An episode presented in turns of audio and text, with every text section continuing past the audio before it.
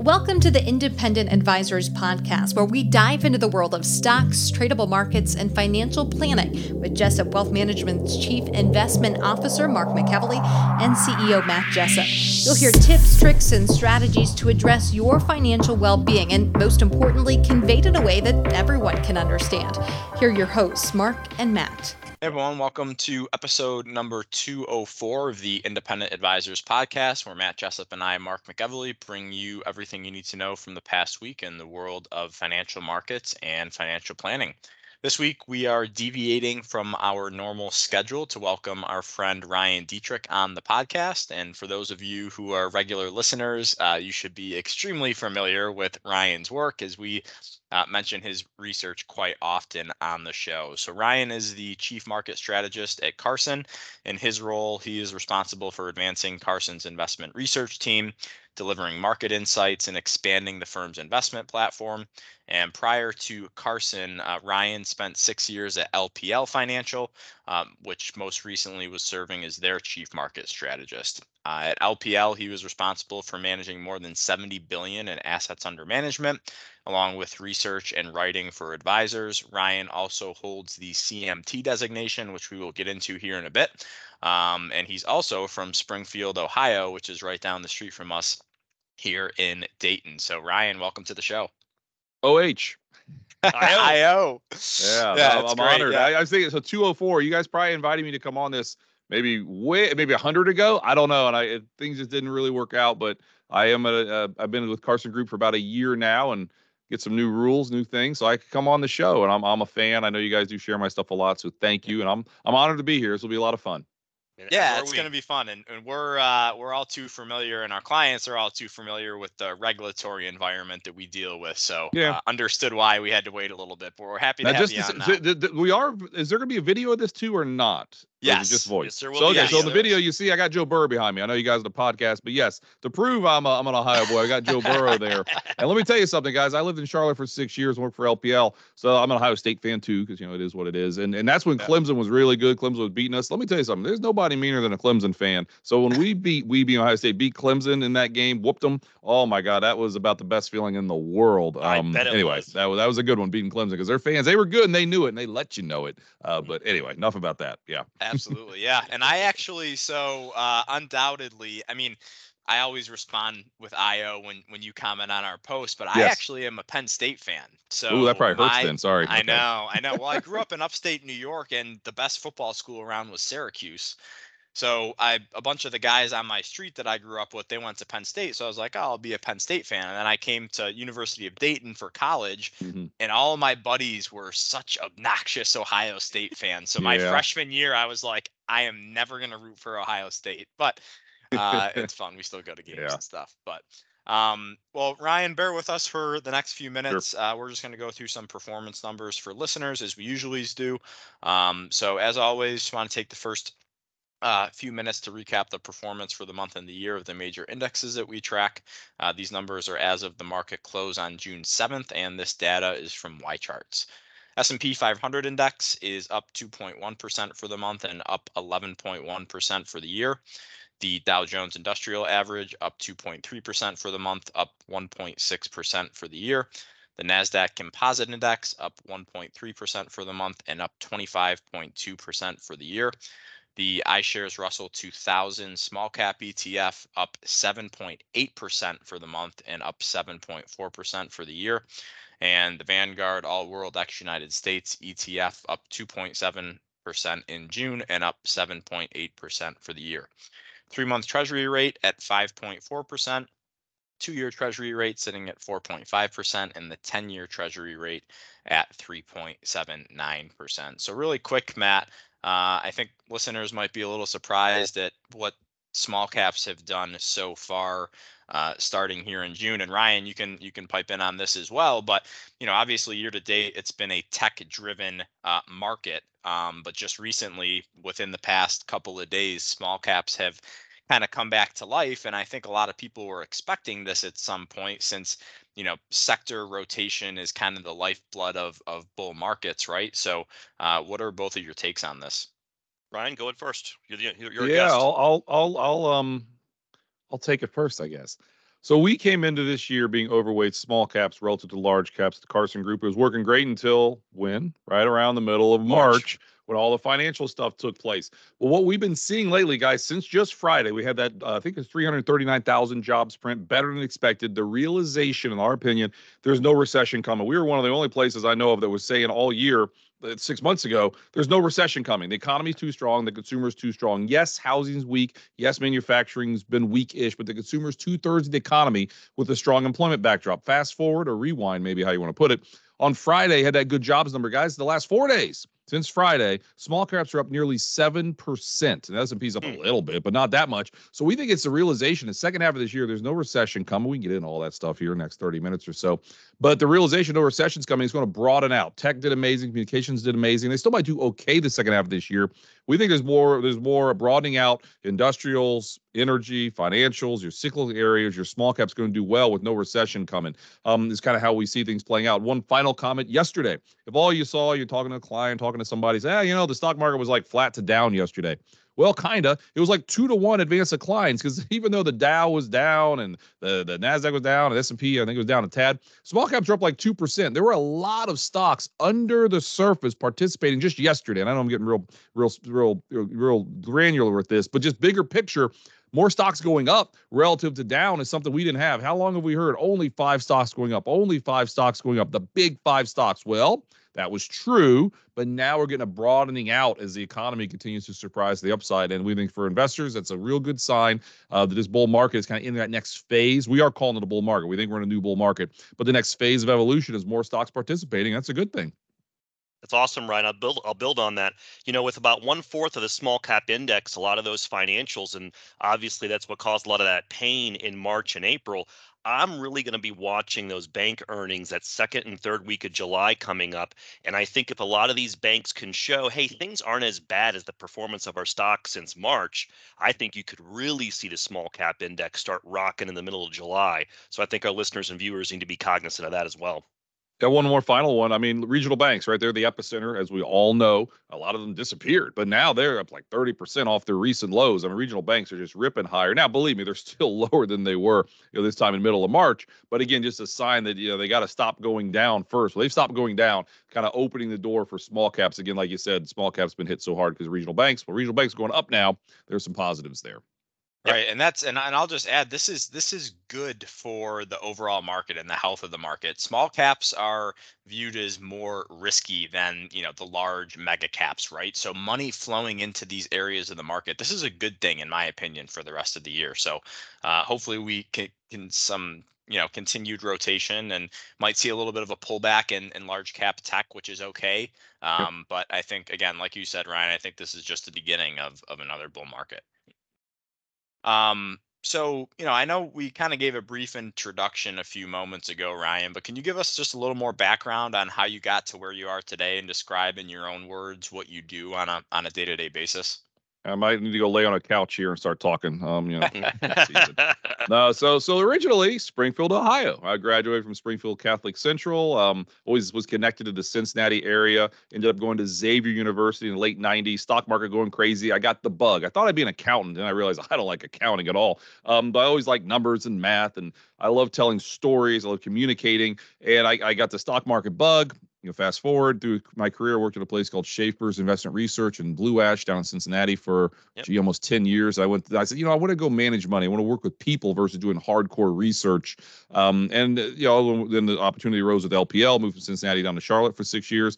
And then after that, I hit my seven year itch, you could say, with LPL, wanted something different, want something maybe a, a tad smaller. I mean, Carson Group, we manage $22 billion. We're one of the largest RAs in the country. So we're not small, but I wanted something a little smaller where I got more of an impact. And, and I made the move about a year ago, which opened the door for us to move back to Cincinnati. Carson Group's based in Omaha, and I'm a chief market strategist. I, I just was on a call literally before we started this, talking to our advisors. We call them our partners, our Carson partners. You know, talking about the models and how we're managing their money. So I get to. I'm a communicator. I'm a storyteller. I'm a research guy a marketing guy. I get to do all these fun things, go on TV, present, travel the country. Um, but I work with a really smart team at Carson Group, and I, I, absolutely love our partners. Got to know them a lot over the past year, and and you know, if you had told me five, six years ago I'd enjoy working with financial advisors, enjoy working with, with their clients, I would have said you're crazy. But I really do. It's I'm a research guy through and through. But working with our advisors and their partners is really uh, fulfilling and fun. And and this year we've had some good calls. We get into it, so it's always nice when things are working. Don't get me wrong. I took this job like last July. Okay, remember what the market did from July to October went straight down. I said, my goodness, what a terrible time to start a job as a market strategist. But fortunately, things have gotten better since then. So I just I, I love what I do. Every day is different, um, but that's what makes it fun. I'd be bored if every day were the same. I think you got a great reputation, Ryan, in the industry. You should be very proud of of of what you've built in your career. So just thank you for spending time with us today. Yeah, I've also been told I have a face for radio, so yeah, I enjoy my people. Oh, I know your voice, you know. So I hear that a lot. You know, one one more thing, and maybe, I don't know if this is a question coming up or not, but I I'm one of the first strategists that leverage social media. I started using Twitter back in 2009. I was allowed to use Twitter at, at uh, Schaeffer's Investment Research. We didn't manage money. Now everyone's got a Twitter account, yes, but for a while you couldn't do it. So I'm I mean I literally do a tweet and Carl Quintanilla quotes me on TV. I think he did this morning actually. I think. I mean, so it yeah. is what it is. Like the way social media has helped my career is incredible, sure. and the way I talk about this to people is that doesn't mean just you know follow every fad out there. I, I thought I thought Twitter was stupid. I, I, didn't like it when I started doing it, but it's made my last three jobs have come from Twitter. Okay, I mean like the the the way that it works. My only take there is don't like put your nose up at some new thing coming out there. You know, try it. Maybe it doesn't work. This isn't just financial. I'm just saying in general, there can be an opportunity with with these new things that are coming out. Um, and as the older we get, I think the more uh, you know pessimistic we get it. Oh, that's new. The kids are using it oh, be open to it because um, Twitter is one example of that. Social media is one example. There's going to be a lot more of them out there, but I think that's something, this bigger picture that that is something I try to tell people. I think yeah, that's great and, advice. And that's like, you know, when Matt and I started this podcast, we were like, should we have like we should have like a tweets and research section because like you know like like most other people that really aren't in our industry ryan they're like okay i get my financial news from cnbc and mm-hmm. like fox and business and you know cnn and all this stuff and i'm like you guys are missing out on a lot of good independent like research guys people just giving their thoughts on on twitter and on social mm. media that in my opinion and i know that you would probably agree is we're data guys we like mm-hmm. facts mm-hmm. we like data which we'll get into here in a little bit and the research that you put out and a lot of other people put out is based on facts and data and it's not you know kind of pandering on these large media outlets yeah, amen. I mean, I have a podcast also at Carson Group. We call it facts versus feelings. Okay, so trust me, I'm, I'm, in the camp of facts, and feelings play a big part of it. You guys do a great job with your with your your clients. I'm sure when things are bad, feelings come into it. So we're not minimizing that at all. But you gotta you gotta find that fine line of facts versus feelings. And and and I, I joke because getting to work with advisors like I have the last eight years. You know, in a way, you're you're a psychologist, right? You're helping your clients yep. understand what's going on when they're the most worried and they want to sell. That usually tends to be a bottom. And when they say, you know what, get me out of this I want to go in all, you know, some cryptocurrency. We know what that probably means too. It's chasing the shiny object, and that's why it's so uh, so wonderful what you guys do to help people understand not to always chase that shiny object. Sometimes the dirty objects where you might want to be because there's a better opportunity there because everybody else knows the shiny object is shiny. Exactly. Exactly. Well, this will be a good transition, Ryan. So, can you share your market outlook for listeners over the next, say, six to 12 months? You've been pretty vocal uh, in your opinion that stocks bottom last October. Um, me and Mark are on the same page with that. So, can you just give us some more insight uh, as to your thoughts and opinions on this topic? Absolutely. Um, so we've created something called the Carson Investment Research House Views, and we're currently overweight equities. We've been there since late December when we upgraded our view from even weight equities to overweight. People looked at us like we were crazy, had a third eye. Um, but we saw some positives, just over the top negative sentiment. Fast forward where we are, you know, 12, 20% off those lows approximately on the S&P, not quite there, but very close. Who knows what happens today? Um, you know, there's still a lot of negativity. There's, I mean, look at any of my tweets. Okay. I do a tweet that's bullish. I get killed by people. I mean, people just hate this rally. I don't know why, but they do. So we came into this year thinking stocks would gain between 12 to 15%. We're not that far away from it right now. We're working on our mid year outlook. Um, so we might up that a tad, but the, the, the money that we run, we, we manage, well, I think we're, I think we cracked about 750 million in the house models that we just opened up late last year for our Carson partners that I've run with a gentleman named Sonu Varghese and other people on our team. So we're growing fast there. But where we're positioning, like I kind of talked about already, we're overweight equities relative to stocks, right? We like industrials, we like financials, we like energy, we like small caps. The big out of consensus bet we're making is we are overweight small caps. Very uncomfortable, honestly, the last couple months. It's coming back, like we said. So you, know, you think about these things. Here's one also. I just noticed this. If you look at like uh, v- vehicle sales, right? Light truck sales, or I'm sorry, heavy truck sales are surging. What in the world does that mean? You look at the last seven recessions, mm-hmm. Those truck sales uh, tank before the recession starts. They're making like new 52 week highs as we speak. So it's hard to think there's this big impending world ending recession we keep hearing about by every economist on TV when heavy truck sales are surging. And we can get into more of these things, but I mean, it's not a perfect economy. Don't get me wrong. But again, most companies are saying things are pretty good. They're saying the consumer is still strong. You know, the whole one final comments, I can go all day on this, but the, the one we hear all the time the consumer is strapped. Only reason the economy is growing is because of credit card debt. Credit card debt. one oh, trillion dollars in credit card debt. Yes, there's a trillion dollars in credit card debt. What they don't tell you, though, that's the debt part. Look at the equity. There was a trillion dollars of credit card debt in 2008. Okay. We're a little bit higher than then, but virtually the same level. You know what? You know what people are worth since 2008? A ton more because their houses, their equities, investments are worth a lot more. So I call it denominator blindness. If you look at how much people are using uh, debt utilization relative to how much they can use on their credit cards, it's about 21%. Okay, that's like lower than pre COVID levels. So to yep. think that we're growing just because people are maxing out their credit card, sure, some people might be, but it's not the case. I mean, yes, inflation's high, but inflation's come back significantly from 9% to sub 4%, give or take on, you know, the headline CPI number. We like to look at core PCE, the Fed's favorite measure of inflation. You look at that relative to disposable incomes, it's actually higher. So um, so incomes are higher than inflation. So real incomes are actually growing. Real consumption is growing at like six percent. I can go on and on on this stuff, but believe me, there are some negatives. We can get into those too. But overall, the consumer and the economy are still strong. So in that environment, we want to be overweight equities. Last one, I swear, last thing. If you're up twenty percent, see, I do this for a living. I don't shut up sometimes. if you're up twenty percent from the lows, which we're very close on the S and P, and it might be by the time someone listens to this, okay, that's a new bull market, is what the media says. I think we've been in a bull market for a while, but nonetheless, what happens when you're up twenty percent off the lows? 13 times. I, I, went back in history, 13 times since World War II. We did that. One year later, after a 20% bounce off the lows. Stocks are higher, 12 of them, up 17.7% on average. So just because we're up 20% off the lows, that doesn't mean you have to go straight back down. In fact, history would say you probably won't, couple with an economy that's still uh, surprising to the upside. So I'll get off my pedestal and let you guys talk.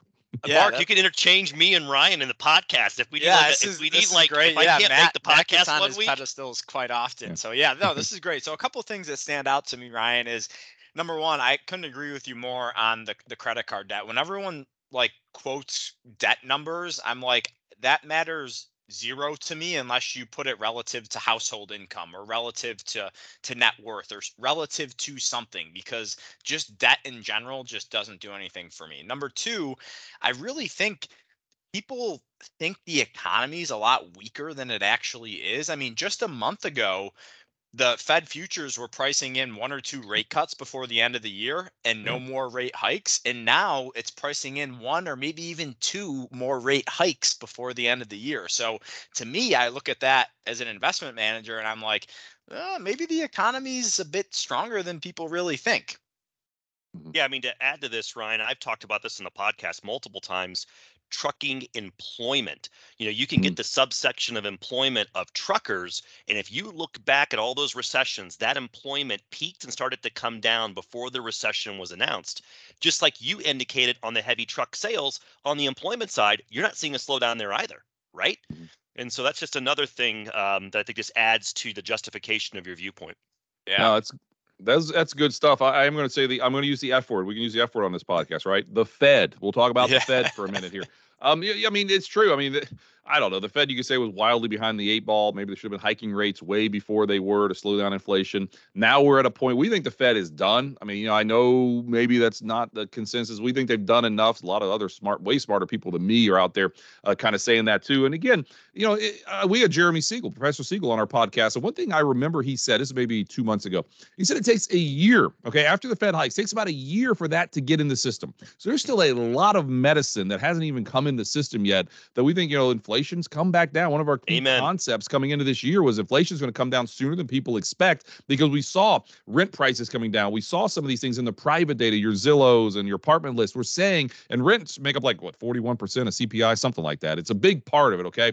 Those numbers are coming back to earth and inflation's going to come back to earth. It's not perfect. I know you go to the store, things are still cost more than anyone would prefer. But again, it's all about expectations. And with inflation coming down, with still more medicine coming, we think the Fed can take their foot off the pedal. But the key concept on this, everybody, it's when the Fed starts cutting is when you got to worry. I think the Fed's going to leave things where they are. The last, you know, we looked the last 10 times the Fed was hiking rates and stopped. Okay. Eight uh, a year later, higher eight of those times. Only 81 and 2000 didn't work when the Fed stopped hiking. Okay, those are some interesting times in history. We think the Fed's probably done. Just going to leave things where they are. It's when they start cutting, you have to worry, and we're we think we're a long way from cutting. Yeah, yeah, and that uh, kind of leads me into my next point that I wanted to talk to you about, Ryan. Is is I've been a big fan of the research you've put out um, in regards to stock market performance when you look through the lens of four-year presidential cycles. So, can you touch a bit more on this because this is not something that people normally hear on the major financial media news outlets. Um, you know, it was funny. I was working with our intern Jack yesterday, and he he asked me why. He was like, "Mark, why does the stock market historically act so Mhm. strong during pre-election years?" So, in addition to, to talking about the research in general, if you have a rhyme or reason behind it, uh, that would be interesting to hear.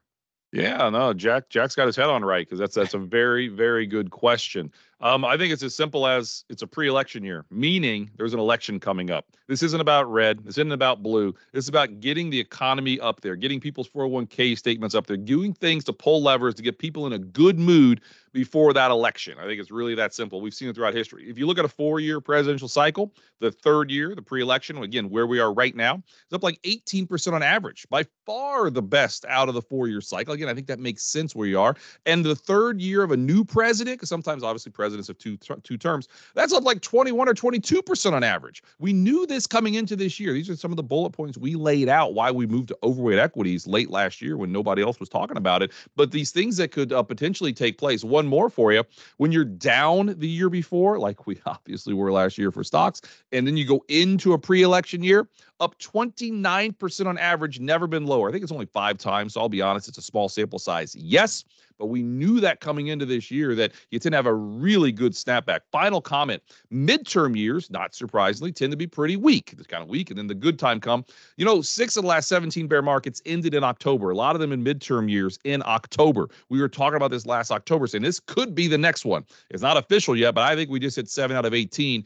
Bottom in October, midterm weakness. Oh, by the way, you know, we pulled back 25% last year. Very unfortunate, very not unfortunate. It's the wrong word to use. After 120% rally, we thought a pullback could happen. Yes, it was more than we expected when you had the 40 year highs in inflation, you had the terrible war, the Fed, China lockdown, shutdown, China lockdown, shutdown. But the reality is, one year off those lows, okay, in a midterm year, one year later, you're up like 33, 34% on average. Okay. We're about 20% right now. Could we truly get up there by October? I don't know. But these things all stacked on each other, saying this seemed like a regular midterm year bear market. And now we're getting the regular pre election year bounce. It's kind of cycles work if you listen to them. I love it. Yeah, it's great, and we've you know we talked about that you know several times on Yeah. on the podcast, and and you know put the put the data in our newsletters and everything, and you know I'm a big fan of you know uh, Jeff and Yale Hirsch's work as well yeah. when they talk about you know their seasonality and everything. So and in I believe in pre-election years, June actually tends to be pretty strong, whereas if you just look at June over every single year going back to the 60s or 70s, June ten- tends to be pretty weak, and we've already seen some pretty good strength to start this month. So there's something to it. Yeah, I'll just chime in real fast. You're exactly right. I mean, that, that's true. We I, I created something called the Carson Composite. It's a playful little thing, but it's your average stock market year with the last 20 years, with a pre-election year, with a third year of a presidential, third year a president, with a year that starts off up five percent in January. I smushed all that together to create a chart. and I've shared it on Twitter a lot lately. Um, you tend to have a rally in June and July when that scenario takes place. Yes, eventually you peak in early August. You get that seasonal August, September, October rough period, but the concept of a surprise summer rally, when we looked at some of those other factors, is very high and something I wrote about just a week or so ago when the month started. And like I said, we're off to a pretty darn good start in June when everyone else is saying it's a bad month. I love it. Well, we got a couple minutes left in the podcast here, Ryan. I want to kind of pivot. I think most people Already? Work, that was fast. it went. We, we, it goes quick. It I mean, Joe quick. Burrow behind me needs to shut up. I, we need to get someone else talking in here. You're doing great, Ryan. Now we're honored. I think most people who work with a financial advisor are familiar with the CFP designation. You have your CMT, your Chartered Market Technician designate designation. Can you just explain to listeners, you know, what that is and how it helps you with your profession? Yeah. So I, I mean, another one people might have heard CFA, right? Charter Financial Analyst. I wasn't Correct. smart enough to get one of those because I hated accounting, as I talked about earlier. So I worked at a place called Schaeffer's Investment Research, like I mentioned, and a CMT is more uh, chart patterns, more looking at relative strength. We're looking at supply and demand, right? Versus just what's the valuation of this company. And I traded options for um, Schaeffer's for like 11 years. So I was like a short-term trader, looking at the market every day, and I kind of got burnt out doing it like that. But I love, love, love the you know markets in general.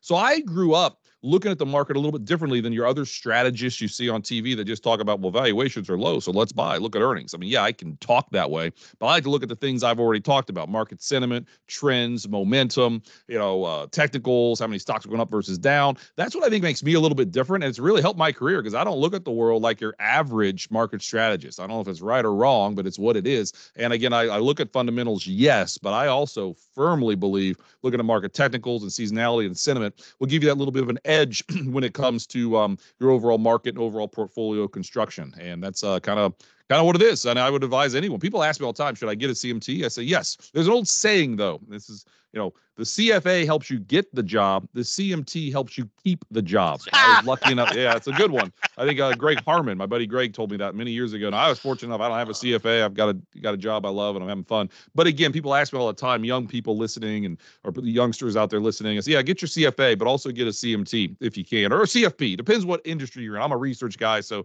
it's kind of the CFA route. Um, but again, that's just kind of a thing. I don't think it, it hurts at all. I was, by the way, I was number 499, 2004. I got my CMT. I was number 499. There's several thousand uh, CMTs running around in the world right now, and I'm I'm one of them. You should be Yeah, very proud. that's That's, awesome. awesome, Ryan. Yeah. And you know, for whatever reason, like technical analysis gets, you know, uh, uh, has a stigma attached to it, and people, Yeah. some people think it's just like voodoo. It, you know, why do you think that that is? It's a wonderful question. Um, yeah, I, I hate to say I don't know because that's a terrible answer, but but it's true. I think in the media, I get to work in media. They kind of look at some of those things um, the wrong, I'd say the incorrect way. I mean, the truth is, again, I think a lot of people that are in the media and, and do this, they they grew up with CFAs. They think that that's the only way to go. I say there's no wrong way to make money. If you find something that works, do it over and over and over until it stops working again. Um, I do think it's changing though from 20, 25 years ago. I mean, I'm a good example of it. I get asked to go on TV and talk about this stuff, and I I talk about technicals on there. You know, I, I think that door's opening a little bit. I think people are realizing that you know there are some there are some things that the technicals at different points of time. I mean, the easiest one is in October, right? We made new lows on the S&P, but small caps didn't, and less stocks made new lows. That was a technical thing that said, you know what, maybe something's happening. Oh, by the way, on October 12th, the day we bottomed, what happened? Right? Had a massive CPI print. Stocks sold off like two percent pre-market. By the end of the day, they're up five percent off their lows. I tweeted this the day it happens. It is very well could be the lows because that was a capitulation moment. Everybody couldn't take it anymore. Everybody sold. And you look in history when you have a day that's five percent off the lows, making a 52-week low. Take a wild guess. We've had some incredibly major market lows take place. I was talking about that real time. I think when people see these things over and over, uh, that, that some of the technicians that are really good out there that look at these things, it's um it's opening people's eyes. And if not, you know what? So what? Let them be stubborn. Whatever. We'll we'll we'll we'll, uh, we'll invest our money the way we think we should, and hopefully hopefully do well with it. Well, Right, Ryan, that's a, that's a, go ahead, go ahead, Mark. No, I was gonna say I, I think it's great, and for us, it's just like risk management, right? So Yes. obviously, you know, and we really embrace this concept of of relative strength. Is we want to own the best stocks within the best industries within the best sectors, right? And the only way to look at that is through charts. And you know, things I think people have it in their heads is that if things are overvalued, they can't go up anymore. If things are undervalued, they can't go down anymore. But we know, looking back at history and not that long ago, how long was tech ov- overvalued for after the GFC, right?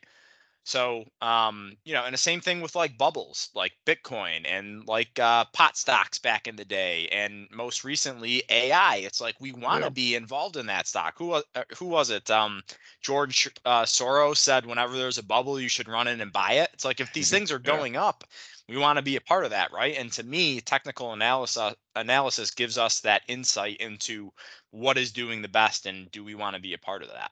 Yeah, what's it saying? The market can remain insolvent, or the market can remain irrational longer than you can remain solvent, Solvent, right? Something yep. like that. Um, Yeah. that's an, that's another one. But yeah, I mean, it, it's true. Um, you know, again, that's why we like technicals as well. There's certain things that we look for um, to to give us, you know, clear areas. Okay, well, we're wrong. Let's get out, or maybe we want to add here right now. And again, relative strength is such an easy way to uh, to show that. And and again, that's kind of why we um, well, we're seeing better relative strength some of these areas I just talked about. That's why we're positioning that way. I got uh, two last questions, Mark, if I may, for Ryan. Uh, one, uh, just real quick, let's go back into the uh, the meat of it. Uh, energy right now, oil. You know, oil was the hot topic last year, right? And it's gotten kind of cooled down year to date. What's your kind of thoughts on oil, energy stocks, etc.? Yeah, we're, we're overweight energy as we speak right now, and we think you know energy, crude oil down around seventy dollars a barrel is a, is an area that you should be looking to potentially accumulate some energy stocks. We're starting to see some relative strength out of some energy stocks all of a sudden. What happened the last two years? Energy was at fifty percent to over fifty percent two years in a row. It was due for some type of a pullback or a correction. We've had that. I mean, we talked about relative strength. There's different ways we look at it. We don't always just want to buy the stuff that's been strongest. We want stuff that's been that's sold off a little bit. It's starting to show some signs of a potential bottom. And we think energy is there. And it's that fundamental macro view as well that if you don't have this global eh, world ending recession we keep hearing about, you know, there's some areas that could do well, specifically energy. China comes back online. Nobody trusts Chinese data. I get it, but they are opening up more. So there are some positives there. So energy is a group that's been beaten up this year, yes, but the last two years is still the best group. And and we think there's some opportunity in energy. Now again, energy makes up, I don't know what is it, guys, three, four percent of the S&P 500. We're like about one percent over that in the models that we run, but we are overweight energy, thinking that that's a nice place. And it kind of moves on steroids, to be honest. Like housing makes up like, I don't know, 5% of GDP, but it's like on steroids. It really creates a lot more alpha for you, if you will. We think energy is in a similar boat. Love that. So Ryan, before we let you go, um, how can people follow you, follow your research? What's the best avenues for them to kind of keep in touch with you? Yeah, you can follow me on LinkedIn, I guess, but also the easiest way is Twitter, right? At Ryan Detrick, R Y. How do I spell my name? R Y A N D E T R I C K. Isn't that funny? I answered everything for like a half hour and I didn't know, Yeah. I didn't know how to spell my own name. That tells, Kind that of like when you someone asks you your own number, right? Yeah, like I don't know what's your address. I forget. Anyway, so yeah, at Ryan Detrick's a good way, and then uh, CarsonGroup.com. We've got a that's our company website. You can click on Insights, and our blog is there as well. But honestly, I share it all on my social media platforms. Oh, and then oh, if it's okay, I'll promote my podcast for a second here. Facts versus Feelings. It was Sonu Varghese, smartest guy in the room. Sonu's awesome, managing a lot of the models. I do the big picture stuff together. We have a really fun podcast called Facts versus Feelings. Check that out if uh, you want to hear once a week what we're up to in the Carson Group. Love that. Well, Ryan, finally, uh, last question I have for you before we sign off here. Setting the over under at 12 wins for the Bengals this year. I had a feeling this question was coming. this is the one. This is the I can BS my way through any question. This is what I'm really going to give you an answer. Really going to give you an answer. No, I, I'll say over. I mean, it is what it is, right? Uh, that team won 10 games in a row. Right. Then they, then they had all the issues with the offensive line getting hurt, and it is what it is. So you know, everybody's healthy. Two years in a row, Joe Burrow are coming off a knee. Well, COVID his first year, knee injury his second. Then he had the emergency appendectomy. Didn't even play in the preseason. Throws what 10, 10 picks against Pittsburgh in Week One. Then he came back. I'm exaggerating. Compliance might yell at me. He threw four picks, I believe, is what he threw. But nonetheless, he's healthy. So again, I'm a homer. Yes, I get it. But um, uh, yeah, the pieces are there. We will see, and they have their offensive defensive coordinator in place for I think four or five years, which is really rare, especially a team that's winning. So we'll we'll see. But the pieces are in place. So as a as a fan, I think this is the year that um Joe Burrow is going to do it. The Bengals are going to do it. Just got to stay healthy, right? But uh, with that O line protecting him, those guys will get open and they'll do their job. So They're we'll fun see. to watch. Yeah. They are fun That's to right. watch. Yep. Yeah. All right, Ryan. Well, thank you so much for taking time out of your morning to uh, to chat with us. Hopefully, we'll do it again soon. No, it's- I- I'm honored, guys. I'm fans of what you're doing. I love this way that you communicate and the way you're helping your clients, and the fact we're all in the southwestern Ohio doesn't hurt as well. So I'm honored, and we'll, we'll definitely do it again. Thank you. Maybe after the Bengals win a Super Bowl, we'll do it, or before. the Yeah, Super that'd be good. Whatever. That'd be yeah, good. we'll do it. Yeah. That'd be good. right. Thank you. Appreciate All it. right, everyone. See you, Thanks for Ryan. listening to episode number 204 of the Independent Advisors podcast. We hope you all have a amazing rest of the week, and we'll be back with you for 205 next week. Take care, everyone. Thank you for listening to the Independent Advisors Podcast. If you're interested in hearing more, hit the subscribe button so you can be notified every time a new episode gets released. Feel free to share with friends, family, and follow us on Twitter at Jessup Wealth, Facebook, and LinkedIn. Mark and Matt will continue to share beneficial information on these social media sites. Also, check out the podcast tab on their website. That's www.jessupwealthmanagement.com. There you'll find links to every episode of the Independent Advisors. Have questions or topics you want to discuss on the show? Message us on Twitter, LinkedIn, or send an email with the words questions and topics in the subject line to inquiries at jessupwealthmanagement.com. We'll talk about it right here on the podcast. Certain sections of this commentary may contain forward looking statements based on reasonable expectations, estimates, projections, and assumptions. Forward looking statements are not guarantees of future performance and involve certain risks and uncertainties which are difficult to predict. All indices are unmanaged and are not available for direct investment by the public. Past performance is not indicative of future results. This podcast is provided for general informational purposes only and does not constitute either tax, legal, or financial advice. Although we do go to great lengths to make sure our information is accurate and useful, we recommend you consult a tax preparer, professional tax advisor, financial advisor, or lawyer regarding your specific circumstances. Investing involves risk, including the loss of principal. No strategy can guarantee any objective or goal will be achieved.